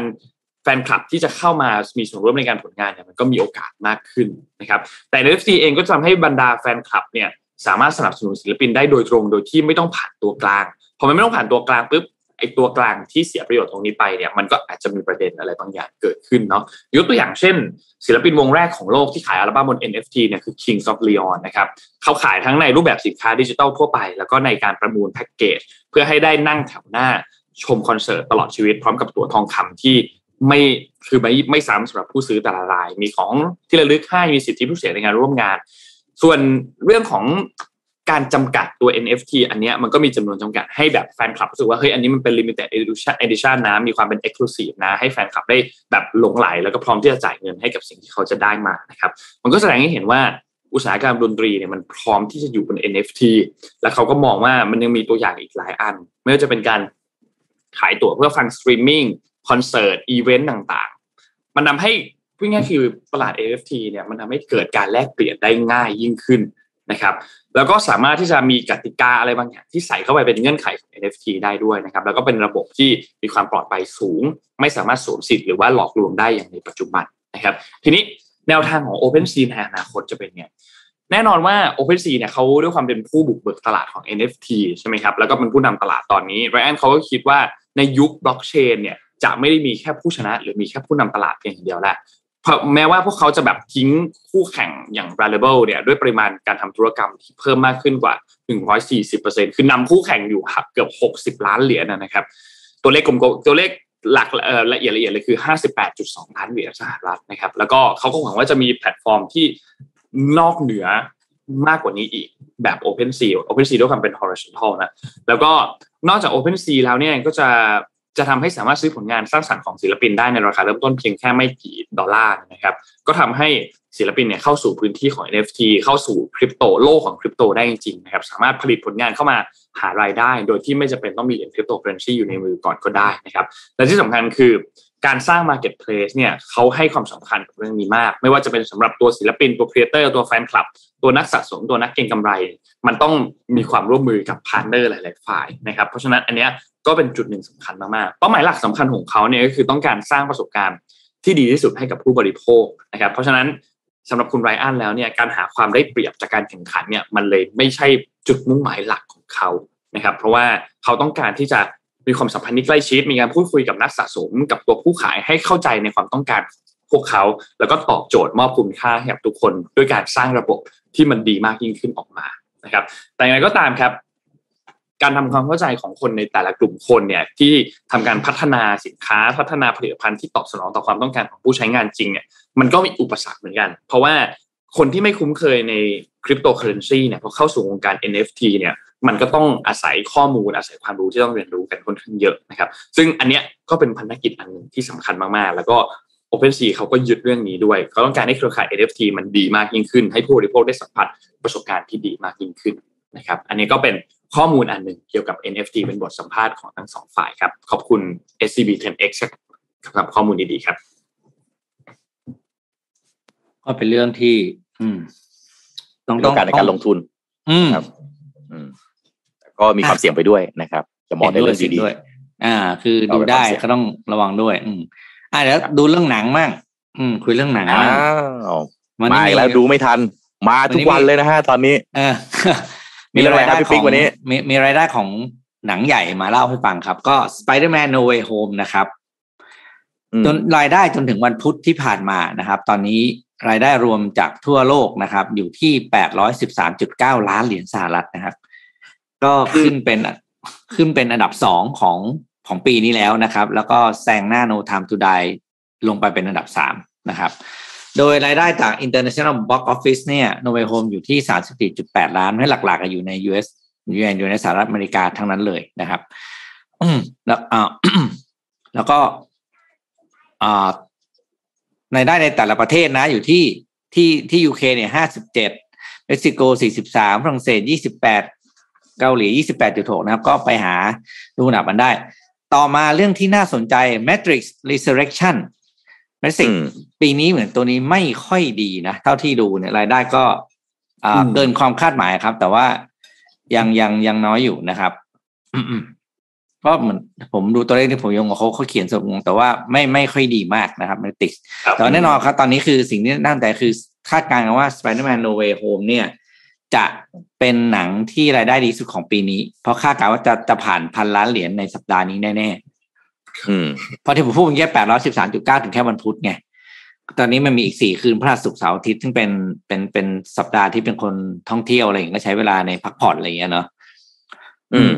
พันล้านเหรียญครับ ไม่ยาก Spider-Man No Way Home น่าติดตามสวัสดีโอ้ยดูครับดูตามไม่ทันนะฮะตอนนี้ สนุกมาก ใครใครที่ยังไม่ได้ดูอ๋อไ i เดอร์แมนเนี่ยเอาดูมาแล้วเหรออ๋อนนท์ดูแล้วใช่ไหมดูไปแล้วเมื่อวานครับไปดู IMAX อืมพระเอกตายไหมฮะพระเอกตายไหมไม่นะโอเคอ่าพี่จะพี่จะว่านี่จะให้ spoil อย่างเดียวเลย ไม่เอาเลยไม่เอาไม่ได้ พี่ยังไม่ได้ดูเหมือนกันนะฮะก็เดี๋ยวเอาเป็นว่ารอดหลบ spoil เข้าโซเชียลมีเดียเฉพาะเวลาที่จำเป็นเท่านั้นครับพยายามพยายามอย่าเข้าถ้าเป็นไปได้จนกว่าคุณจะได้ดู เพราะมันเป็นเป็นหนังที่ดีครับ เป็นหนังที่เป็นสไปเดอร์แมนภาคภาคภาคที่ดูแล้วแบบ ดูแล้วอิ่มอะ ดูแล้วอิ่มอืมหนังประเอามาอะไรณครับเอาเอาข้าวโพดเข้าไปเอาข้าวโพดเข้าไปเยอะผมกินป๊อปคอร์นเยอะมากน้ำก็ด้วยครับอะไรเนี่ยอ่าครับสนุกครับรับมุกกันดีแนะนำให้เอให้อให้ครับรีบๆไปไปหาดูครับ เป็นหนังที่อิ่มมากสนุกครับโอเคอืมอะผมพาไปต่อเรื่องนี้ฮะ ในประเทศไทยเรา คุณผู้ฟังน่าจะรู้จักชื่อนี้ดีนะครับพี่ปิ๊กนนท์ก็เช่นกันอืมกสทชครับ ล่าสุดนะฮะกสทช มีการเลือกบอร์ดนะครับ ทีนี้ก่อนจะไปเอ่อเอ่อ จอนจะไปอธิบายว่าบอร์ดกสทช คณะกรรมการเนี่ยนะฮะเขาเลือกมาล่าสุดเนี่ยเป็นอย่างไรนะฮะผมขอพาไปเท้าความแบบนี้ก่อนนะฮะอืมกสทช ที่มาเนี่ยเขาเริ่มตั้งตั้งแต่ปี 2553 นะฮะก็คือเป็นการควบรวมระหว่างกทช คือสำนักงานกิจการโทรคมนาคมแห่งชาติ กับกสช คือสำนักงานกิจการเอ่อกระจายเสียงและโทรโทรทัศน์แห่งชาตินะครับ ก็แล้วก็ไปกิจการไปรษณีย์เนี่ยแยกออกไปต่างหากนะครับ ตอนนั้นเนี่ยเขาก็มีการเปิดรับบอร์ดนะครับตั้งแต่ช่วงช่วงนั้นแล้วก็บอร์ดชุดแรกเนี่ยนะฮะดำรงตำแหน่งตั้งแต่ปี 2554 มี 7 ท่าน ซึ่งจริงๆแล้วเนี่ยเจ็ดท่านนี้ครับต้องหมดอายุ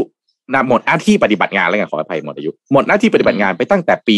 2560 แล้วครับนะครับเพราะว่ากำหนดเนี่ยมันกำหนดว่าเป็นได้ 6 ปี แล้วเป็นได้แค่วาระเดียวด้วยนะครับ แต่ว่าครับในปี 2559 ก่อนจะปี 60 ครับ ก็มีคำสั่งคอสชครับ ให้ต่ออายุบอร์ดกสทช ณตอนนั้นออกไปอีกครับนะครับอืมแล้วก็ปี2560นะฮะที่หมดที่จะสิ้นสุดวาระการปฏิบัติงานเนี่ยนะฮะก็เคยจะมีการสรรหาตามกระบวนการครับ มีการเสนอผู้สมัครเข้าไปที่มีคุณสมบัติเข้าไปเนี่ยฮะ14 คนนะครับ ให้สนชตอนนั้นสนชคือสภานิติบัญญัติแห่งชาติเนี่ยนะฮะเป็นผู้คัดเลือกสนชก็คัดเลือกครับจาก 7 นั้นเอ่อจาก 14 นั้น เหลือ 7 คนนะครับ แต่สุดท้ายครับ สนชคัดมาเอง แล้วก็คว่ำกระดานเองครับ คว่ำกระดานเพราะว่าอ้างว่ามีหลายคนครับ ที่มีคุณสมบัติต้องห้ามนะครับ แต่ตอนนั้นพอคว่ำกระดานปั๊บนะฮะแทนที่จะเริ่มกระบวนการสรรหาใหม่ครับคอสช ใช้การต่ออายุคณะกรรมการชุดเดิมออกไปนะฮะโดยเป็นคำสั่งคอสช ลงวันที่ 24 เมษายน ปี 2561เนี่ยนะครับ ให้ระงับการสรรหานะครับ และให้กรรมการกสทช เนี่ยทำหน้าที่ต่อไปจนกว่าจะมีการแก้กฎหมายสำเร็จนะครับ รายละเอียดเนี่ยนะฮะคำสั่งหัวหน้าคณะไอเอ่อคอสชเนี่ยนะครับในถ้าถ้าเอาเป็นตัวเลขเป๊ะเลยคือคำสั่งที่7ทับ2562เนี่ยนะครับเรื่องมาตรการแก้ไขปัญหาความต่อเนื่อง ของคณะกรรมการกสทชเนี่ยนับเป็นการต่ออายุกรรมการกสทช ชุดปัจจุบันนะครับเป็นครั้งที่สามแล้วในรอบสามปีหกศูนย์หนึ่งหกสองนะฮะสามปีแล้วนะครับ ซึ่งกรรมการกสทช ชุดนี้เนี่ยถ้าพูดก็พูดเนี่ยมีหกท่านแล้วฮะที่ต้องสิ้นสุดการปฏิบัติงานไม่ได้ ไปตั้งแต่เดือนตุลาคมปี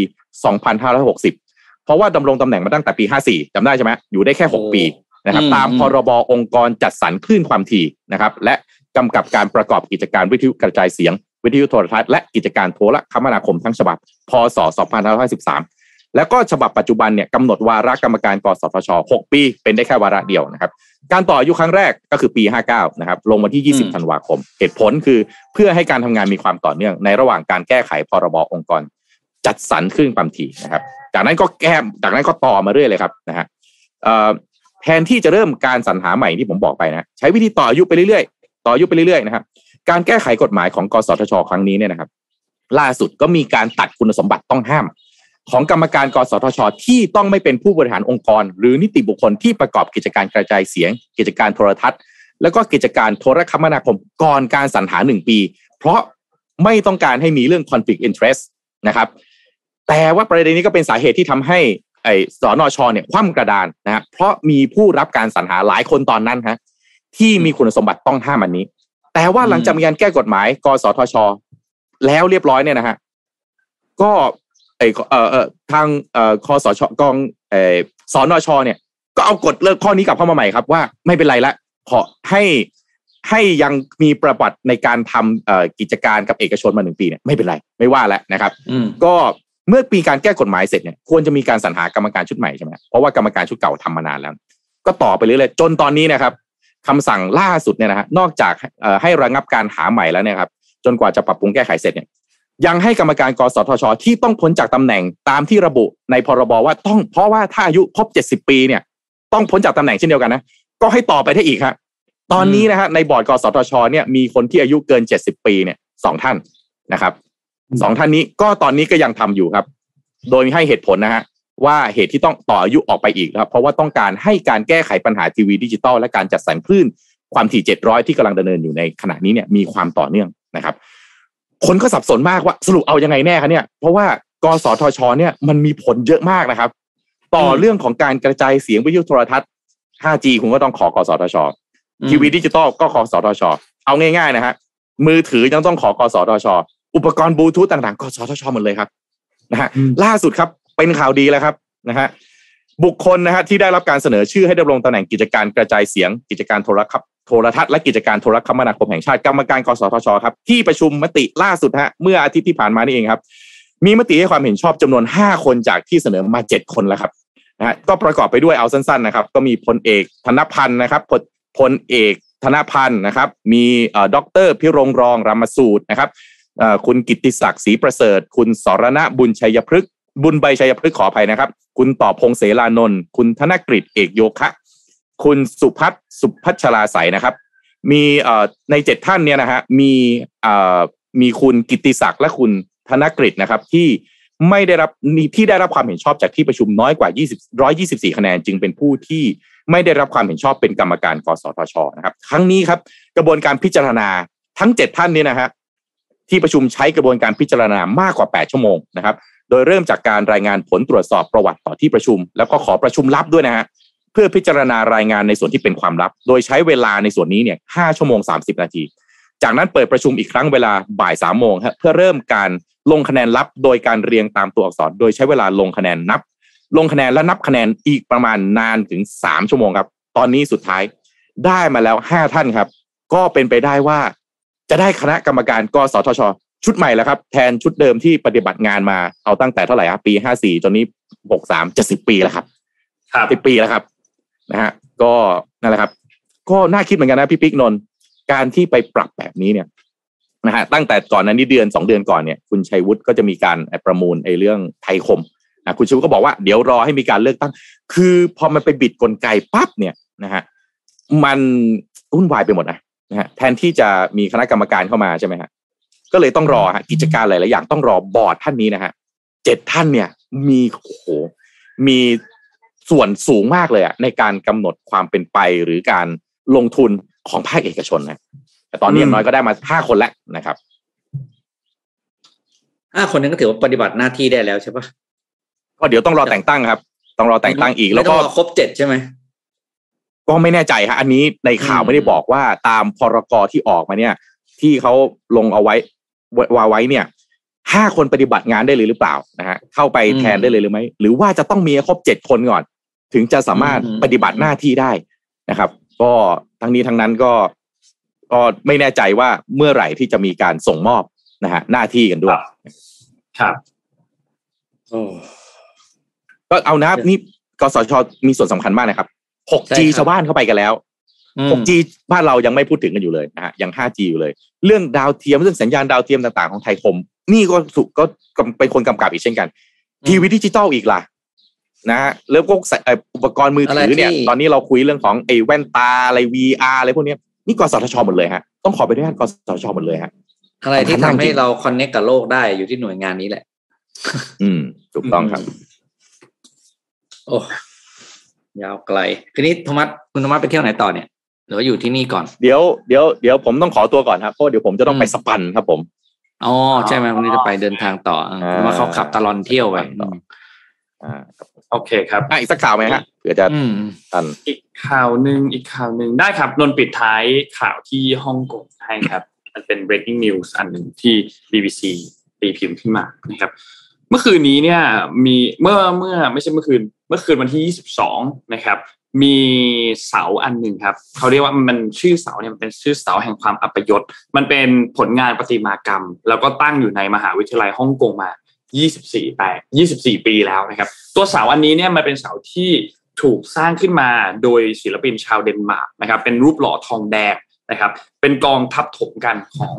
ผู้เสียชีวิตนะครับจากเหตุปราบปรามประท้วงที่จตุรัสเทียนอันเหมินในจีนนะครับเมื่อปี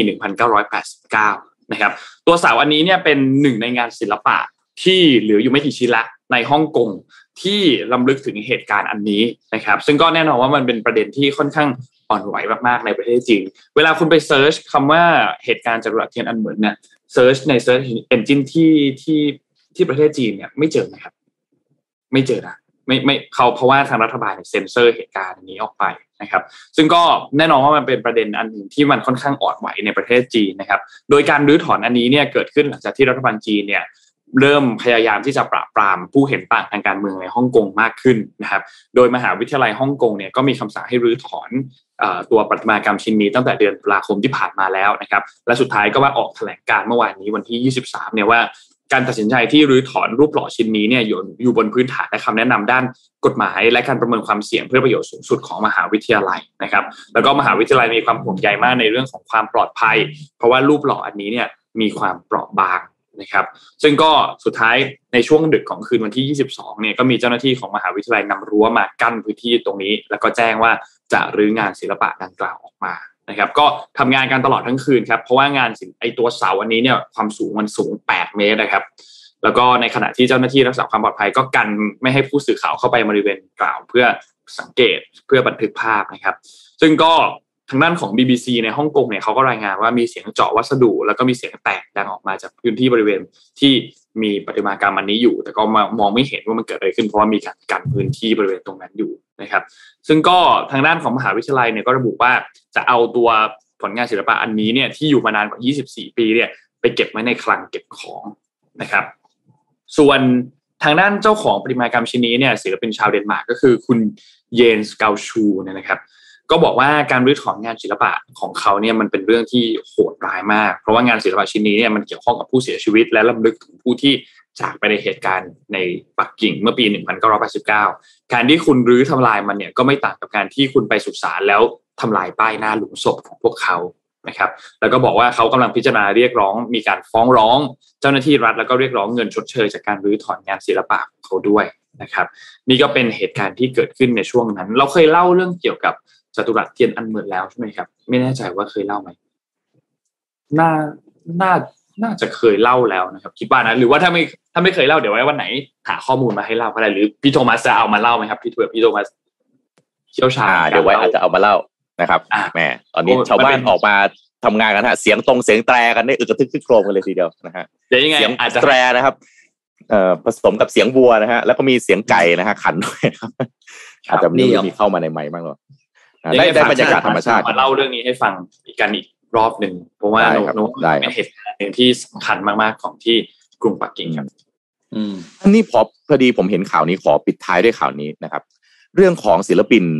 เราชื่นชมแต่แบมแบม GOT7ใช่ไหมเดี๋ยวจะมาไทยใช่ไหมฮะแล้วก็มีนิชคุณมีน้องลิซ่าที่ไปโกอินเตอร์นะครับศิลปินไทยหลายท่านโกอินเตอร์ครับแต่ล่าสุดเมื่อสองสามวันที่ผ่านมาครับมีการตั้งโต๊ะนะครับ แถลงข่าวโดยศิลปินท่านหนึ่งนะครับ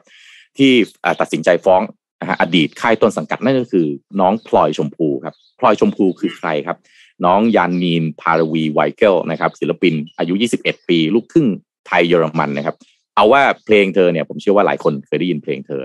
อยู่ภายในใจเป็นหมื่นล้านคำอะเคยได้ยินไหมอ่าปลิวอะฮะอ่าอืมบอกเคยเลได้ยยินดัง ๆ ไม่ได้สักคำนั่นแหละครับนะฮะก็เธอก็เรียกว่าความสามารถพร้อมมากนะครับ หน้าตาอะไรต่างๆ ก็เรียกว่าโหดูแล้วเป็นแบบ พร้อมเป็นศิลปินเลยนะครับ คือพลอยชมพูเนี่ยเคยอยู่ในสังกัดค่ายเพลงในไทยนะครับ มีผลงานเพลงคิดหลายเพลงนะครับปลิวที่ผมบอกไปเมื่อกี้นะครับ มีชักดิ้นชักงอดีใจอย่างเงี้นะครับ หลังจากหมดสัญญากับค่ายในไทย เธอก็เดินหน้าเป็นศิลปินอิสระ แล้วก็ได้ทำอัลบั้ม EP ของตัวเองนะครับหลังจากนั้นเนี่ยนะครับก็มีผลงานการแสดงด้วยนะครับ ในช่วงเดือนพฤษภาคมปี 62 นะครับ สื่อในไทยหลายสื่อก็ประโคมข่าวนะครับว่าพลอยชมพูเนี่ยตัดสินใจอำลาวงการเพลงไทยครับย้ายไปอยู่บ้านที่เยอรมัน เพื่อจะ สานต่อความฝันของตัวเองในการที่จะโกอินเตอร์นะครับ ก็เดินทางไปมาระหว่างเยอรมันนะครับ แล้วก็ไปต่อลอสแองเจลิสนะครับ หลังจากนั้นครับพลอยชมพูปี 62 เมื่อปลายปี 62 ครับ ก็ตัดสินใจเอ่อเซ็นสัญญากับค่ายเพลงครับ ซึ่งต้นสังกัดอยู่ที่มาเลเซียนะครับ แล้วก็พลอยชมพูเป็นศิลปินคนแรกของค่าย ขณะนั้นครับก็มีการโปรโมทภาพลักษณ์ใหม่ของเธอคือ ก็ดูน้องเนี่ยเติบโตเต็มที่เป็นศิลปินที่พร้อมจะโกอินเตอร์นะครับโดยการร่วมงานกับคนเบื้องหลังวงการเพลงระดับโลก แล้วก็จะขยายฐานเพลงผู้ฟังของเธอเนี่ยให้กว้างขึ้นอีกหลาย ๆ ประเทศเลยนะครับพลอยชมพูครับเปิดตัวภาพลักษณ์ใหม่ในซิงเกิลแรกซิงเกิลแรกนะครับที่ชื่อว่า Passcode นะครับโดยเพลงนี้เธอได้ร่วมงานกับ Tommy Brown นะครับโปรดิวเซอร์ที่เคยทำเพลงให้ศิลปินดังดัง Justin Bieber Ariana Grande แล้วก็ Blackpink ด้วยนะครับ อยชมพูให้สัมภาษณ์ว่าตื่นเต้นแล้วก็ดีใจกับการทำงานครั้งนี้สุดๆเลยนะครับ แล้วก็การกลับมาครั้งนี้เนี่ยครับก็ได้รับการกระแสตอบรับที่ดีจากแฟนเพลง เป็นผลงานคุณภาพอีกชิ้นนะฮะที่เราได้เห็นจากพลอยชมพู ซึ่งนั่นก็เป็นผลงานเพลงเดียวครับ ที่เธอได้ปล่อยกับต้นสังกัด แล้วสุดท้ายนำมาสู่การฟ้องร้องหลังจากหมดสัญญา 21 ธันวาคมที่ผ่านมาครับพลอยชมพูตั้งโต๊ะแถลงข่าวทั้งน้ำตาว่า เธอตัดสินใจที่จะฟ้องร้องอดีต ค่ายต้นสังกัดหลังหมดสัญญาแล้ว โดยให้เหตุผลว่าค่ายไม่ได้ปฏิบัติตามสัญญาจนกระทั่งสัญญาสิ้นสุด โดยข้อกล่าวหาผิดสัญญาในส่วนไหน เธอยังไม่สามารถที่จะลงรายละเอียดได้เพราะกระบวนการยังอยู่ในชั้นศาลที่มาเลเซีย